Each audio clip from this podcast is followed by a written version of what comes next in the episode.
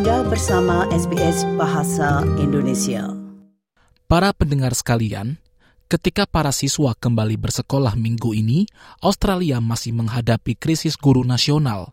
Terdapat upaya di tingkat negara bagian dan federal untuk mengatasi kekurangan tersebut. Namun tahun ajaran baru akan dimulai tanpa jumlah pendidik yang cukup. Berikut ini adalah laporan selengkapnya yang disusun oleh Omoh Belo dan Alexandra Jones untuk SBS News. Ketika anak-anak bersiap untuk kembali ke sekolah, penurunan jumlah guru terus terjadi di seluruh negeri laporan baru mengungkapkan bahwa banyak sekolah kesulitan untuk mengisi peran penuh waktu dan peran kasual. Ketika New South Wales menjadi negara bagian yang paling terkena dampaknya, negara bagian dan teritori lain juga sangat membutuhkan lebih banyak guru. Akibatnya, ribuan pensiunan guru seperti Terry Moriarty dipanggil di tengah kekurangan tenaga kerja yang parah di sekolah dasar dan menengah. That hasn't happened at the start of the year before. The, the, teachers that I know are sort of a bit like me that we're not surprised, but yeah, we're still getting asked, whereas we thought that perhaps by now we would have reached our use by date. Terry Moriarty pensiun pada tahun 2008 setelah lebih dari 50 tahun menjadi guru matematika. Pria berusia 75 tahun tersebut harus kembali ke kelas sebagai guru untuk membantu krisis yang terjadi. you know, I have been asked to sit in a library with another teacher and look after three or four classes in the library and uh, walk through the hall and see it's set up to uh, take four classes at a time with a couple of teachers when the, things get critical. So that's been ongoing for the last couple of years. Laporan tersebut menemukan hampir 2.000 posisi pengajar penuh waktu tidak terisi di ruang kelas New South Wales pada akhir tahun lalu, dan 10.000 kelas di seluruh negara bagian harus digabungkan atau dibatalkan.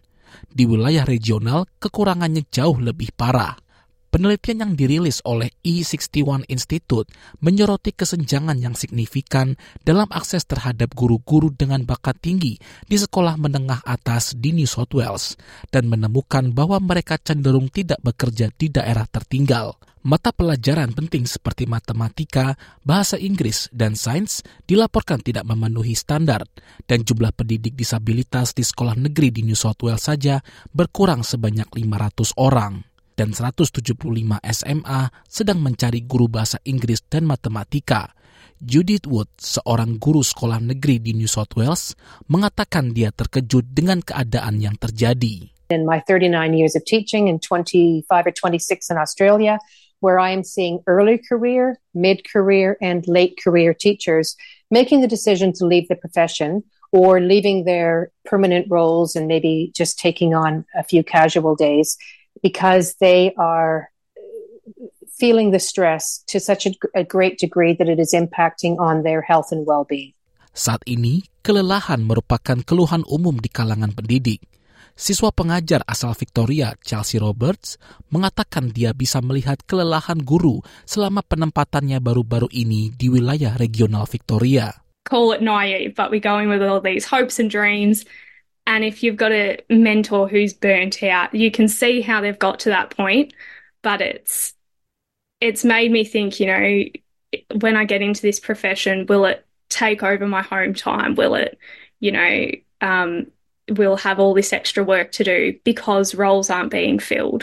Guru-guru di New South Wales menerima kenaikan gaji tahun lalu dan menjadi guru dengan bayaran tertinggi di negara tersebut. Ada juga beasiswa federal, hibah, dan diskon utang HACS yang ditawarkan untuk menjadikan pengajaran lebih menarik. Namun Presiden Federal Persatuan Pendidikan Australia, Corina Haythorpe, mengatakan masih banyak yang harus dilakukan. Many teachers are saying enough is enough. I can no longer work 56 hours per week every week, uh, and the you know complexity of students who are not being uh, provided with the support that they need is increasing. Juru bicara Departemen Pendidikan mengatakan upaya sedang dilakukan untuk meredakan situasi. Australia does have a shortage of teachers that has been 10 years in the making, and it will take time to fix. Pay is part of it, but so is workload and so is teacher training.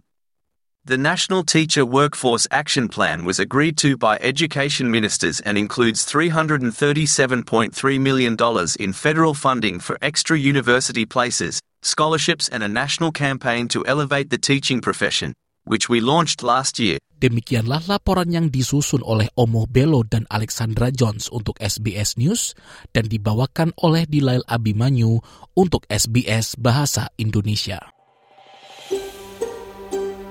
Sukai, berbagi, komentar. Ikuti SBS program Bahasa Indonesia di Facebook.